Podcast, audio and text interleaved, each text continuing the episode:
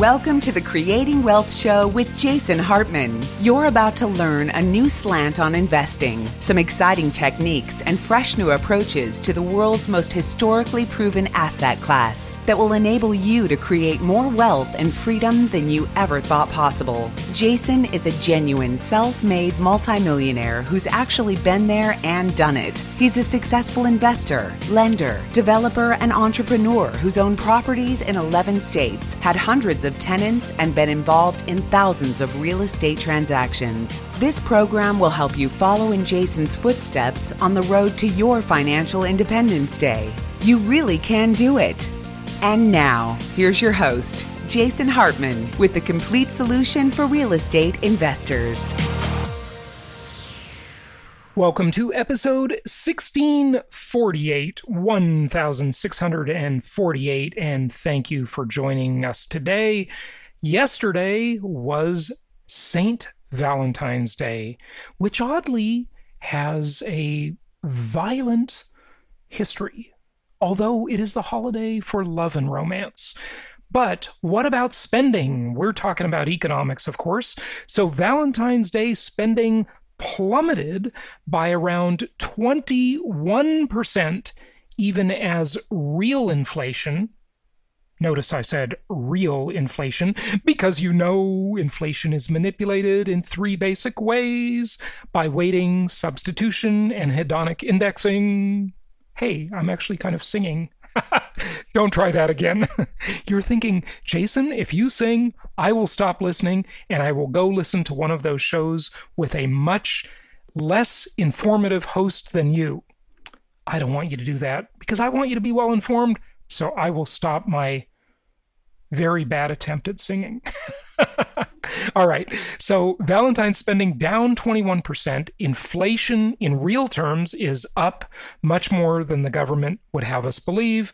Uh, so uh, dating apps have about 49 million active users in the United States and the total US single adult population is 128 million. So when you look at those numbers, Valentine's Day spending is down significantly. Of course, we have a strained economy, but it is uneven, as we have talked about so, so many times. But we look to Bloomberg for some info on housing prices and housing prices have posted another record gain. Thank you to uh, Naresh for sharing this article, topping the 2005 peak, it says. Now, some have said we already topped the 2005 peak, but does that even matter? That is my question to you. Do you have an answer? Does it matter if we have surpassed the 2005 peak in housing prices? Well, of course it matters, but does it mean that we're on we're skating on thin ice? That we're in a bubble? Not necessarily. Not necessarily why, because you have listened to my informative episodes and you have hopefully not listened to the people copying my thought leadership. They're out there, folks. You know, you always want to listen to the original, the original, the original who had the original thought on this. And that is, of course, yours truly, because what really matters is mortgage payments adjusted for interest rates, inflation, and housing prices. And when you adjust all of that, because then you know the real number, you know that housing is actually cheaper than it was back at the prior peak in terms of a mortgage payment basis. Because nobody buys a house. And when I say nobody, of course, it's a figure of speech.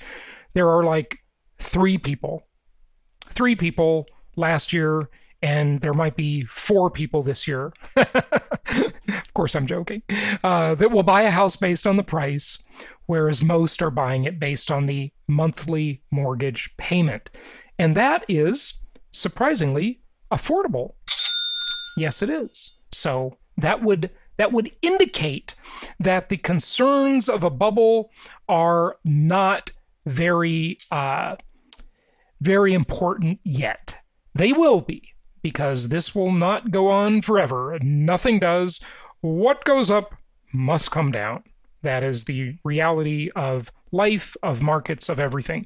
But I would say at this juncture, I feel very confident in saying that this market, unless there's some crazy black swan thing, and hey, we're all familiar with Nassim Nicholas Taleb. We're all familiar with his Black Swan book, which is excellent, by the way. I highly recommend it. But the one I would recommend even more that is better than the Black Swan book is Skin in the Game. If you're only going to read one Taleb book, Skin in the Game is the one you must read, and you will know why yours truly has been promoting the idea of commandment number three. Trace commandment number three Thou shalt maintain control. Do not relinquish control to some bankster. And he talks a lot about banksters in that book. Taleb is good. Good, really, really intellectual guy. So uh, check that out. Skin in the Game, very good book. Okay, so uh, U.S. housing prices, fueled by the lowest mortgage rates in history, rose at the fast pace, uh, the fastest pace on record, surpassing the peak from the property boom in 2005. The median price of a single-family home climbed by 14.9 percent to $315,000 in the fourth quarter, and that was the biggest surge uh, in data going back to 1990, according to NAR, the National Association of Realtors. So uh, there you go. That's that's pretty amazing. Now, uh, this of course is very uneven because the section of the country. I think you can tell when I'm reading and I'm just talking to you, right? Just talking now, not reading. The section of the country that led the way. Now this this is odd. I'm about to tell you this is odd but there's a reason for it. So, a little bit of an oddity here. This is not the section of the country that is really, you know, sort of the macro future in terms of housing prices. But since you saw this shift, and we are undergoing right now the largest wealth transfer in history, I think, Maybe that's an opinion. I don't know. I don't have a lot of facts on that. Where's your facts, Hartman? Well, I don't really have them yet because we're still in the midst of it. And you'd have to ask compared to what? And that would be a super complicated question to answer. But look, don't panic. Just use the common sense, right? You look outside, you look at the world, and you think, everybody's doing exactly what I predicted back in mid February of last year, which was super early in the game, that there would be this mass migration to suburban markets. And what do you know? It's happening. It is happening. It's been happening. It's not news anymore. Not news anymore.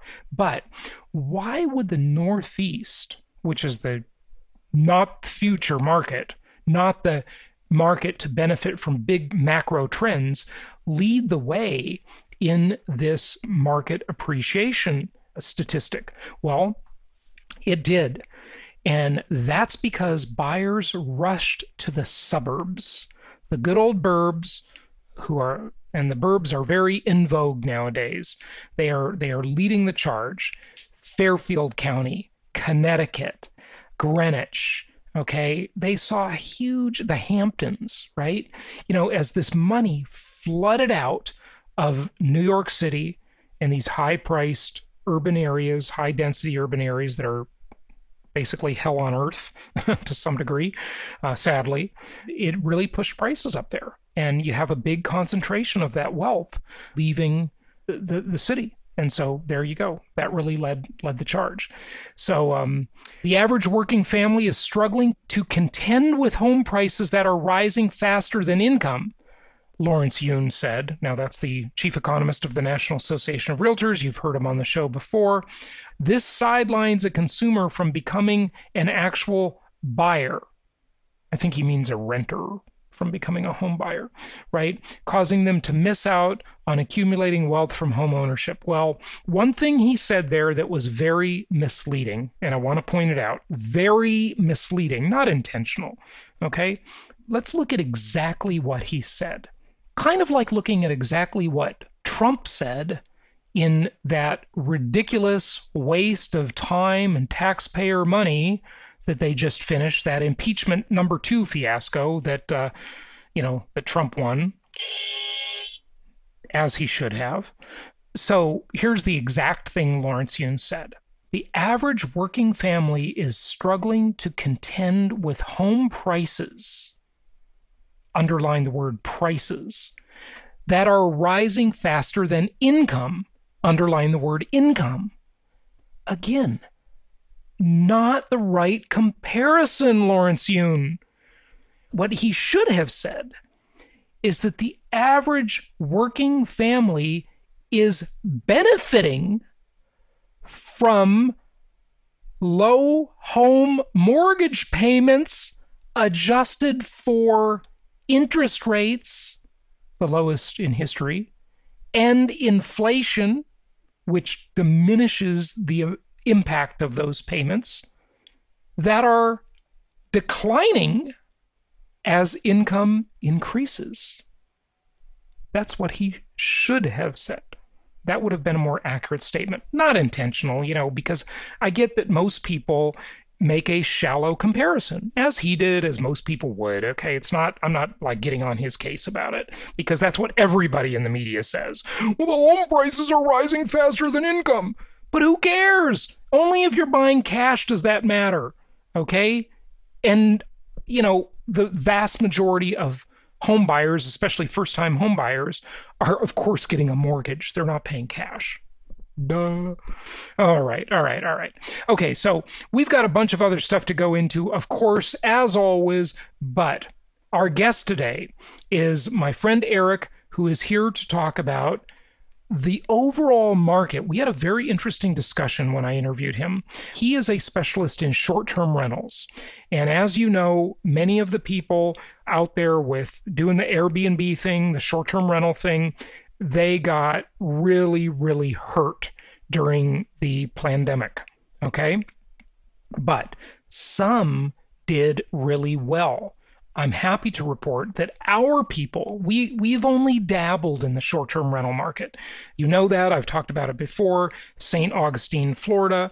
Our clients did really, really well. In fact, extremely well. You've heard some of them on the show talking about it because there is this certain profile of short term rentals that has been uh, really well insulated and has ridden out the storm very, very nicely. So, we're going to talk about that and a whole bunch of other items, a whole host of other items.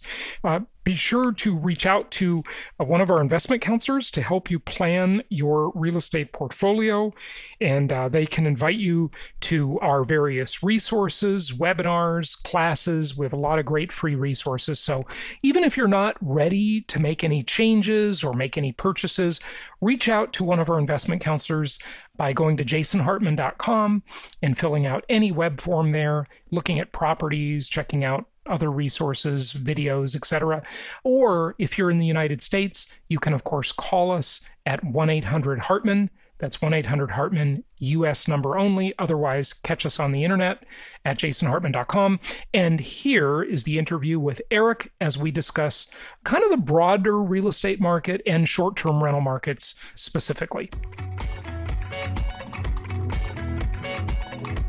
It's my pleasure to welcome Eric Moeller. He is the founder of Short Term Rental Legends, and uh, a lot of people have expressed interest in short term rentals and the industry and what it's doing. So, we're going to get a bird's eye view. There's a lot of changes, a lot of things changing. A lot of people have uh, really had to pivot their business, and I'm looking looking forward to hearing more. Eric, welcome. How are you?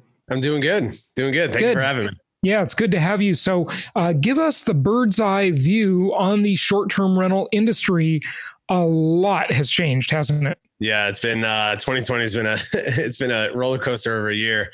Not only for everybody, I mean, but obviously the uh, short-term rental industry is one of the first industries to get, to get hammered by the lockdowns, right? The global lockdowns. The the first thing countries stopped doing and restricted was travel. So obviously, most of our business is is ran off of travel, especially international travel.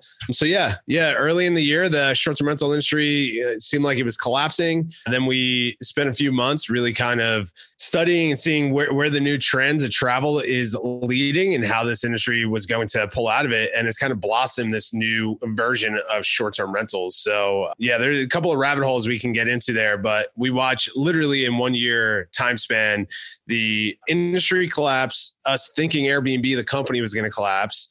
Hosts, you know, from all around the world was pulling off of Airbnb and just, you know, was fed up with the company on how they were dealing with uh, the COVID situation, all the way to now a new type of traveler, a new length of stay, new different types of business models within short term rentals, all the way to what was it last week, two weeks ago, Airbnb filing their IPO and being valued at $100 billion. So, it's been a crazy, crazy year, man. Yeah. Well, you know, I think what it proves, I mean, well, let me ask you. So it's been a crazy year. I got that. But overall, you know, for you and other short term rental operators, how's business if i'm just yeah. going to ask like is it is it good is it half of what it was the year before is it off 25% you know like revenue you, you yeah. know not activity revenue sure yeah. So, two major things happen. One is urban operators, and that's really where Airbnb and the whole short term rental boom really took off in the last few years. Are uh, individuals, investors, operators taking over full buildings and apartments and condos in center cities around the around the world. Those are urban markets, which were doing extremely well pre-COVID, uh, have pretty much collapsed. Right? People don't want to be in the city right now. No one's traveling to the city. The reasons for you to go to cities are all shut down. Restaurants shut down. You know, all of that stuff. There's no events, things like that. So the urban markets aren't doing well at all. There may be some operators that are just getting by by, but no one's thriving from what what I can tell in cities. In the what we call drive-in markets, which are outside of major cities, an hour, two hour, three hour drive from the major cities are doing extremely well. These are they're having the operators that uh, that are in our mastermind STR legends uh, that are in like the mountain towns, the city. Uh, I mean, mountain towns, lake towns, deserts, beach towns are having the best year they've ever had expanding, getting more units, higher occupancy, and higher rates as well. And what's what's interesting is we watched the average stay of a guest on Airbnb go from three days prior three days upwards of nine days now. And there's certain markets where that has doubled where it's uh you know two weeks 20 days things like that. So that just means more money more occupancy and the ability to continue to scale and how much lower is that rate for the extended stay typically?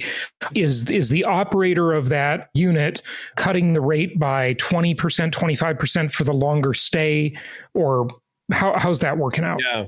Yes, so we're seeing it again. Short-term rentals, like any anything else in real estate, right? It depends on the market and the asset, but we're seeing anywhere between twenty percent and fifty percent on a monthly basis. For example, I'm currently in New Jersey. I rented an Airbnb here, four bedroom. Got my parents together. We flew out from California, and we're we're here for the month for, of December. And I've been doing this. I've been renting an Airbnb for 30 days for the last six months and living in different markets around the country. This property we rented for 50% of listing for the entire month, right? So, and this is consistent across all the properties we've stayed in. So you'll see that. You'll see discounts anywhere between 20 in urban markets. You'll see upwards of 80% where hosts just want to get somebody in there to pay the debt. But yeah, on average, I would say 20 to 50%. Now, and was that a result of you negotiating with the host, or was that just something they'd offered on on the website? Yeah, so Airbnb. One of the biggest pivots for Airbnb was stepping into thirty day stays.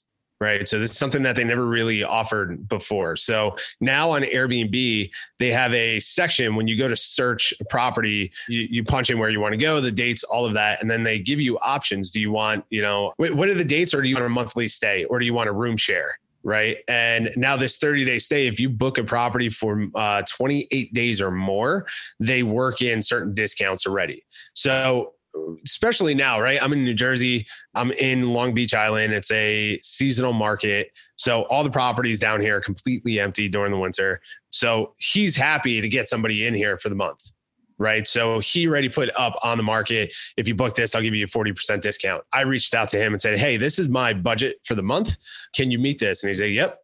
Come on out. I'd be happy to have you. yeah. I was like, all right. Right. Right a little bit of negotiation um, but i wouldn't you know for anybody who wants to use this as a way to travel all of that i wouldn't go down the path of hard negotiations with uh, with hosts that's something that we had to deal a lot with this year due to COVID. A lot of people were just negotiating rates. We we already build in rates based on re, like revenue management um, methods. So if you see a good rate that's on there and they're offering a discount for the monthly stay or whatever that is, you know you you can knock off a little bit, but I wouldn't go in there trying to try to get it for pennies on the dollar. Right, right. You know, what's so interesting about what you said about the, do you call it driving markets or drive in markets? What was the exact drive, phrase? Drive in movie, movie. Oh, drive in like a drive in movie. Yeah, yeah, exactly. Okay. Yeah. Because because I, I didn't have a name for it, but back in late February, early March, I predicted that. I, I just basically said that, you know, look, we have our one short-term rental market, St. Augustine, Florida. And I thought of it like this, Eric. It's so interesting that it actually happened too, because I said, you know, any Airbnb that is in a place where people can drive to. So, four hours or less generally is kind of what I consider a drive, right? If it's over that, then it's like you got to think about it. Okay. But four hours people will do. And if they can get a different experience from where they live currently. In other words, if they live in Atlanta or Orlando and they go to St. Augustine, Florida, they've got a really truly different experience. They feel like they're on vacation, right? Mm-hmm. So it can't necessarily be from, oh, you know, I live in Orange County, California, where I used to live, and I'm going to go get an Airbnb in San Diego now that is different, sure, but it's not dramatically different, right? It's still like you're you're at the beach in both places, maybe, right? So would would you say that that held true? Uh, is my interpretation correct? hundred percent. So are are you familiar with Chip Conley? Yes, uh, he yeah. wrote a couple of books, right? Uh, yep. Yeah. He wrote uh Peak, which is his uh, one of my yeah. favorite books. Yeah, uh, yeah. I, I, I read those years ago. Yeah, it's a long time yeah. ago. Yeah, so he's also uh, that he's a personal advisor mentor to Brian Chesky of uh, Airbnb, mm-hmm. uh, and he worked as uh, the head of hospitality, global hospitality for Airbnb for I don't know seven years or so. But he was he was on our mastermind when when everything started shutting down, right? So when the whole industry came to this place where like we have no idea if short-term rentals is even going to exist or Airbnb is going to exist after this. And he he kind of coined this uh, this phrase that I'm currently living and doing myself, which is called home instead of home. Right. So before we heard, uh, you know, home away from home type of travel mindset. Now, what what COVID has created in the travel industry is home instead of home. So, to your point exactly, is individuals families, couples, they're able to, they want to leave the city. They want to get out of a dense populated area and get into nature filled markets but they want to also tap into properties where they have the comforts of home. So literally, I, I run my business, my my health routines, everything is exactly the same as if I was living home in San Diego. But I've been living in Boise, Idaho, Park City, Utah, uh, Austin, Texas, and now Long Beach Island, and creating my home here instead of at home. Right. So these markets where you can drive outside the major cities, get into nature because if you're in the city and you're locked down in an apartment or a condo, you have it's nothing fun. Yeah. It's driving you crazy, right? Lots of lots of crazy, crazy things happening in cities right now. Right. Yeah. Uh, people want to get away from it, man. They want to disconnect, and but they also have a job to do. They're working from home. 2020 has been it's been a year for uh, for the history books, right? No and question. Yeah. Especially especially for this industry. And this is why I love this industry so much is like we, and you said this uh, uh, yesterday on the mastermind, it's just like we're a room full of, um, uh, industry full of problem solvers and able to pivot and able to figure out these new trends. And it happened really, really quick. So to kind of loop back to uh, your point, yeah, these secondary markets, these drive-in markets are doing in- incredibly well, and not just here in the states on like global. Be- how much how much better are they doing revenue wise than they were a year earlier, for example? Yeah, so I would say they're probably closing out this year right around the same because they got hit so everyone got hit so hard right, in the beginning yeah. with the lockdowns. And then um, there were however, these rules that you know you you yeah. had to leave space in between uh, guests, or I wanted to say tenants, but guests, right? Yes. Yeah, like you had to leave a day or two between them, where they said you had to keep it vacant, right? Uh, there were mm-hmm. crazy things like that. Yeah, go ahead. And even just full lockdowns, right? You know, but for example, we have you know markets in like Joshua Tree, uh, California, Idyllwild, California, all the national parks around the country. Uh, even in Australia, we have a lot of hosts that are in uh, Australia in our group.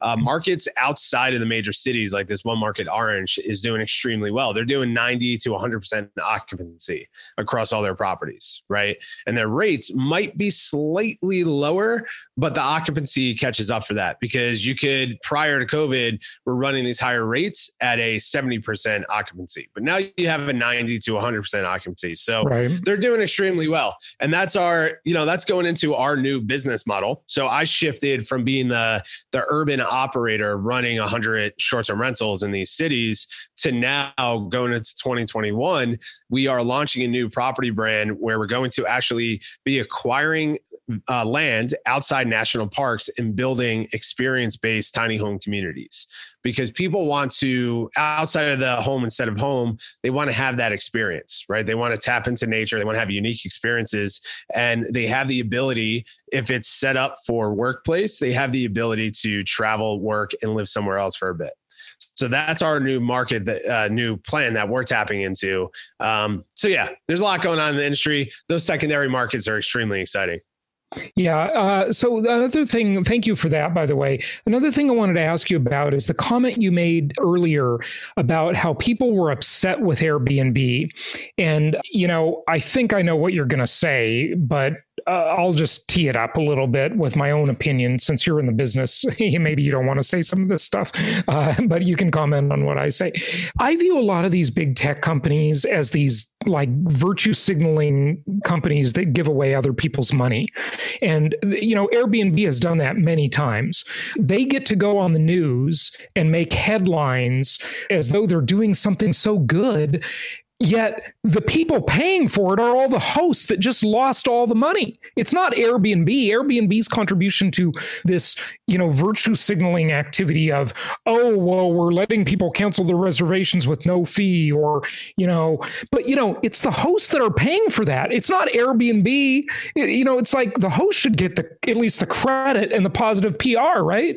Is that what you were saying when you said people were upset with the platform and, and, and tell, tell us about that?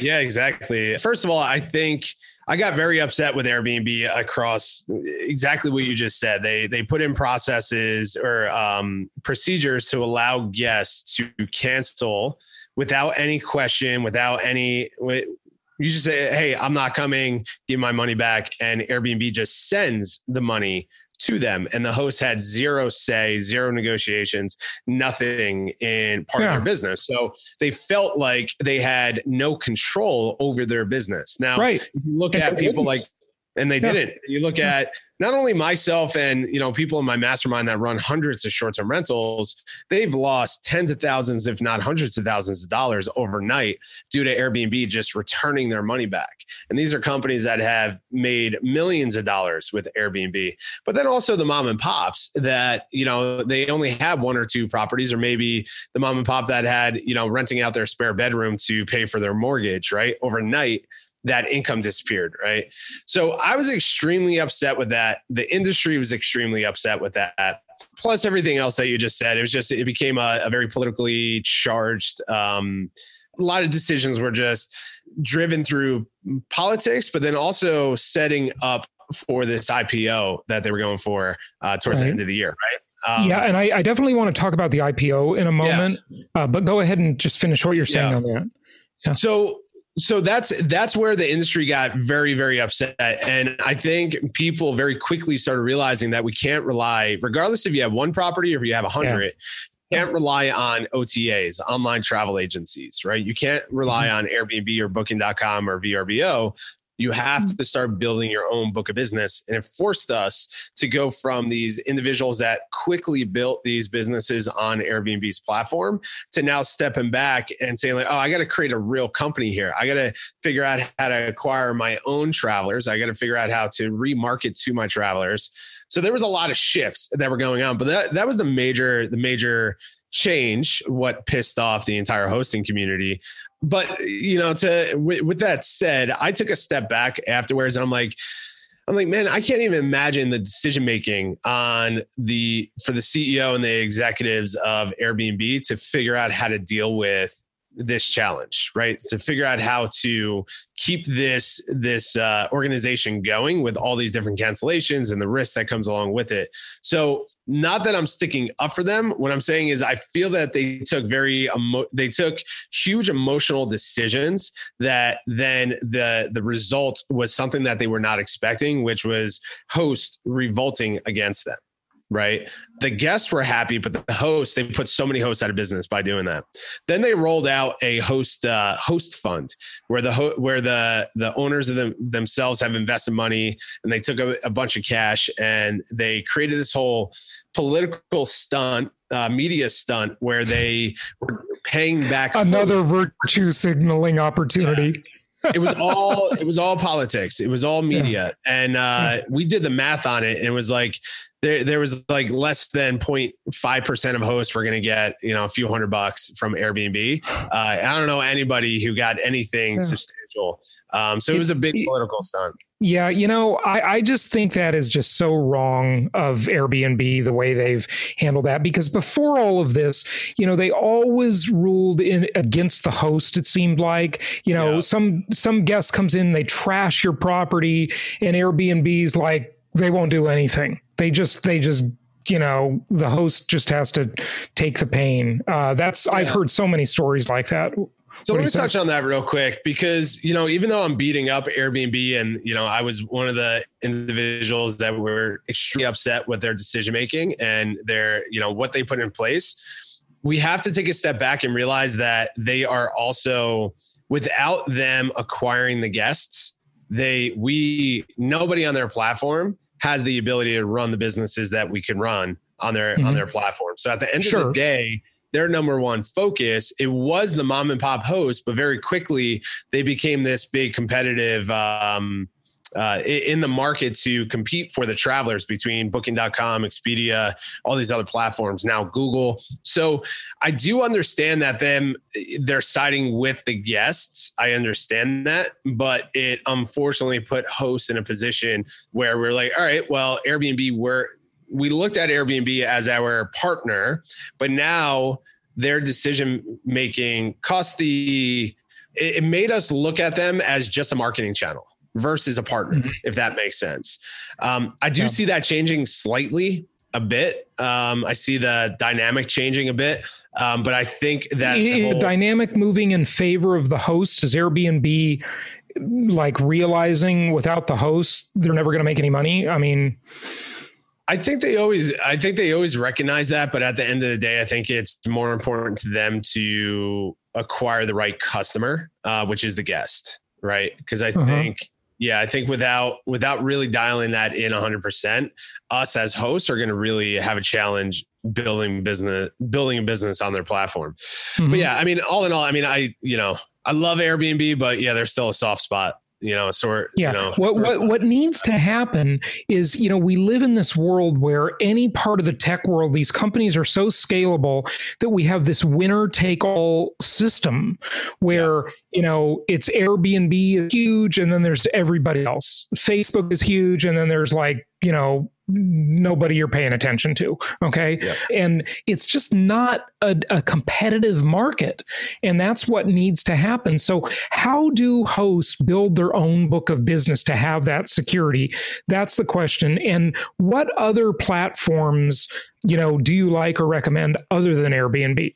Yeah. So what, what I love about the short term rental industry, it's a bit different than the rest of the tech companies, right? So Airbnb is the the new young kid on the block, the the sexy shiny object out there, right? That kind of reinvented the whole short-term rental industry.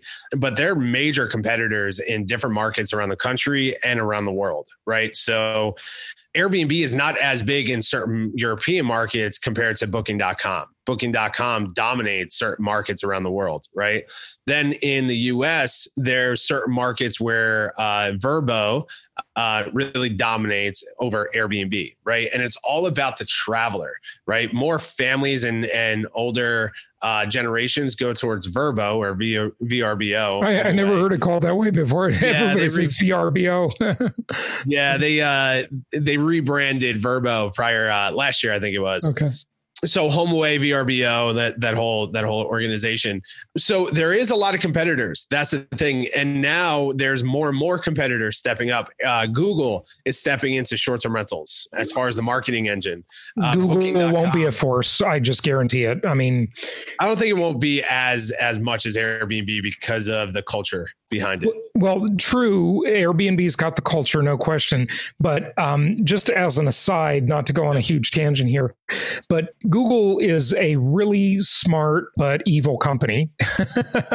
and what they do is they go into all these other businesses and they fail at almost every one of them.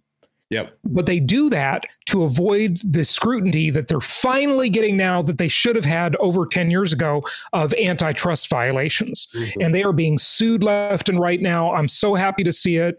I hope they get broken up. Any company that controls 90% uh, or close to 90% of a country's search engine traffic should be broken up that is insane that they could shape our thoughts, you know, influence elections like they do, all of that stuff. The same is true with Facebook, Amazon, all the rest, you know, but but that's why they go into all these other businesses that always fail because they just want to be able to say, we're not a search company, we do all this stuff you know and and they, and they get the antitrust uh, regulators off the trail right? But fortunately that may change soon. We'll see. Yeah yeah, I'd love to. Uh, I, am a bit ignorant on on that whole thing, so I would love to uh, in another conversation go deeper into that with you. Yeah. So do I do I think that they're gonna out compete Airbnb? No, I think Airbnb, especially with this latest IPO, is they're here to stay. Yeah. Things are constantly changing on their platform. Uh, the the owners, the the founders of the company, I think are are brilliant men who surround themselves with brilliant people. They ask the right questions. They take bold action. Some work out, some don't. I agree with some. I agree with you know some of it. I don't agree with. But I think Airbnb, of course is the main platform. Now, so let me get back to the original question real quick. The I always recommend if you're just getting started in short term rentals, Airbnb is the best platform to build your business. We can literally list one of your rental properties on Airbnb and start generating cash flow in a couple of hours, right? Which is insane. So I rec- I always recommend building your business on Airbnb if your market, if that's the main OTA in your marketplace. Until you get to a certain stage of your business where you have your systems, you have your teams, your clean crews, your your communication teams, customer service teams, you have everything in place and you fully understand the the business of short-term rentals which is it's a hospitality business first versus anything else. It's not real estate uh, it's not just a real estate investment uh, vehicle, right? It's a hospitality business.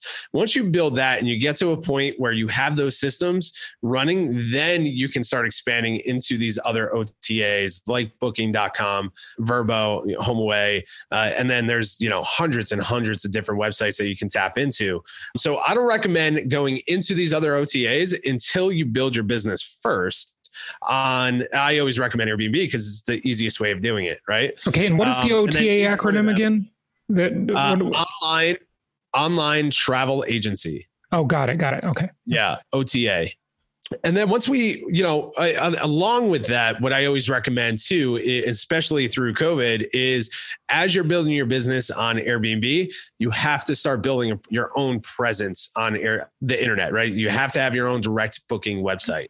And then right. as you get your guests in there, you're remarketing to them. So you're not relying on the OTA to bring you business. But Airbnb, at least, I'm sure the others do it too you know, will do everything they can to make sure you can't contact that guest directly and that you can't build a list and that you can't do this. I mean, they're, they're, they, you know, their position is this is our person. Yeah. We brought them to you, so we own them, right? That guest. And it's smart. It's smart, right? It's yeah. smart. They keep it within their organization. They keep it within their their sphere. So I understand why they do that, and they do an incredible job at making sure that Airbnb is the platform where you connect with the guests prior to booking. But once you book, you have access to the guests and you can communicate back and forth. And then there's tools, and this is part of the business that I was just recommending is like once you build these systems, there's tools that automatically, as soon as you get a booking that comes in, we'll send them a link with a welcome letter like, hey, you know, welcome, super excited to host. Uh, click this link and give me your info so I can send you out uh, a welcome package package. So, and I have recommendations, the Wi-Fi password, how to get check in, blah blah blah. So they sure. click the link and they're able to upload their their email, their their phone number, stuff like that, which will go into a CRM that you can contact later on. But Airbnb does an incredible job at keeping the communications in their platform to keep as much revenue and control around that, right. that transaction yeah. as possible. Interesting. Okay, so uh, anything else we should talk about as we wrap it up? Uh, you know, any any other aspects or issues? I was kind of thinking there was another thing I wanted to ask you about, but now I can't remember. Uh, you wanted to talk about the IPO. I'm not I'm not 100 oh. percent educated on the IPO. Oh yeah, yeah, yeah, yeah. Well, just just for a moment. So uh, last night when I spoke to your group, your mastermind group, which by the way you run a great group, you know, you said 100 million, and it actually went down a little bit. It was at or eight billion. It was at 87 billion when I looked uh, after you said that because I, I couldn't believe it. you know, it was insane. Um, y- you know, I know that they gave hosts the opportunity to like participate in that. Yeah. Do you know any that did, or did you do that? Yeah. Um, so we chose we chose not to do it just for the fact that we have so much going on in our business. We're starting multiple different projects and and all of this that we decided to keep our blinders on 100% into the projects mm-hmm. that we're doing. So we actually did not invest in the IPO, um, but many of our legends um, in our our mastermind have invested in it, and we're kind of blown away at the valuation right away, and um, you know immediately gain some equity in their investment. So yeah, we know quite a bit of people have, and you know when I we have a community of 40,000 short-term rental hosts from around the world. And when we asking, trying to get everyone's feeling on this, you see it split down the middle. It's like everyone is like, kind of like myself, which I'm I'm more than happy to invest in Airbnb, and I've made lots of money with their platform, and I believe in their platform, and I do believe in their leadership um, behind their vision of this company. So I'm more than happy to invest into this company, um, and you see that people are like, "Hey, I made millions of dollars with them. I'll invest in this uh, in their IPO." And then you see the other half that kind of go back to the conversation that we started with of still kind of upset with the way that they made decisions during COVID where they would never invest in the IPO. But right. all in all, it's going to be an ex- successful uh, venture for them. I truly believe that. The difference, in my opinion, between Airbnb and all these other unicorn startups like Uber and WeWork well, just say Airbnb and WeWork is Airbnb spent years building their cash reserves, so they were yeah. profitable. Oh, we WeWork, I WeWork was a scam. I saw that yeah. like ten months before right. it all fell apart. You know, I, I, just knew that was a complete scam. Uh, right. The founder was, you know, playing games with these office leases and pocketing the money. I mean, that guy's a cr- he should go to jail. Adam something I can't think of his yeah. name right now, but yeah, yeah, he was a maniac. Um, but the difference, in my opinion, between Airbnb and all these other IPOs is that they focused on understanding their customer. They focused on dominating the marketplace, but mm-hmm. then they also focused on cash. They focused on profitability, which is I don't I didn't see any other uni, unicorn company doing that. They just focused on scale, scale, scale. Airbnb, the, the company is an extremely profitable company up until the last 18 months or so. So I truly believe that this is going to be a really powerful move for them. And I think that they're going to take over a huge part of the, the marketplace on a global they own the they they own North America. I think they're with this IPO, they're going to move towards owning a big share of the the global travel industry. Yeah. Do you have any um, thoughts on their their side of the business? Like, are they making money? Are they burning money? What what does it look like for them? Uh, I mean, it is so. Some of these IPOs, they're just so ridiculous. You know, I, I've had a saying for many years, and it's not exactly profound, but I guess it is nowadays. Real businesses make money what a concept you know tell uber and you know all the rest of them i mean it's just like yeah. these these are totally speculative bubbles yeah. it's just ridiculous you know that some of these investments yeah Jason, I mean that's that's what I preach to my mastermind. That's what we preach in the accelerator, um, and all the content I put out there from for the last two years is the short-term rental industry, no one, and you asked me in the beginning why the the master lease model is not a great model anymore, in my opinion, why I moved away from it. No one ever focused on profitability. They only focused on revenue and scale. How many more units can I get? How fast can I scale? That's the curse of this whole VC backed, you know, scale as fast as possible and sell. And then whoever we sell to, it's their problem and figure it out but we're going to show that this kind of works and that we're growing. And we're going to only focus on revenue and scale but not on profitability. And that's something i've been preaching and that's what we preach over and over to our mastermind group. It's like what what do we have to cut back on? Where do we got to focus on driving profit first? Shameless little plug for that book profit first if you haven't read it. Highly rec- recommend yeah, I don't, I don't know. I wasn't that crazy about it but yeah, yeah I, I enjoy I like it because of the um, the structure of it, right? It gives it gives startups yeah. good structure behind their their financing. Airbnb, going back to the company Airbnb, I think they're profitable. They're moving towards uh, driving more profit in their company. They are taking a risky move where they're going to be charging the owner, the host, a bit more money for the transaction, but they make a lot of money right now, and they're going to be rolling out different ways of generating cash flow for the company on their platform by allowing different services, allowing upsells, allowing all of that transactions on their platform. So I think their model is solid. That's why they're doing extremely well, and I think uh, I think they're going to be around for quite some time. And I don't think we're going to see this unicorn, you know, bubble burst like uh, WeWork. Yeah. No, well, no, not like that. I agree. It's it's, you know, at least it's a real business for sure. So yeah. good good stuff. Well, Eric, hey, thank you for all the insights. Uh, you know, I, am glad we met a couple of years ago and uh, you know, it's just great. You're you're really a pro and you know what's going on. So thank you for that. And um, we we appreciate you being on and give out your website. Yeah, Jason, I appreciate the time, man. Thank you. Um, yeah, so for for individuals that are you know established in short-term rentals, check out strlegends.com. Uh, and then for the beginners that are trying to just get started or figure out the systems, check out uh, strprofitacademy.com. Good stuff. Thanks for joining us. Awesome. Thank you, Jason.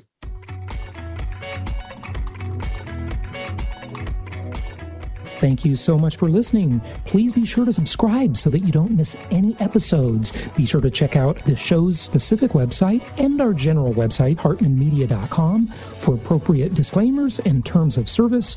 Remember that guest opinions are their own, and if you require specific legal or tax advice or advice in any other specialized area, please consult an appropriate professional.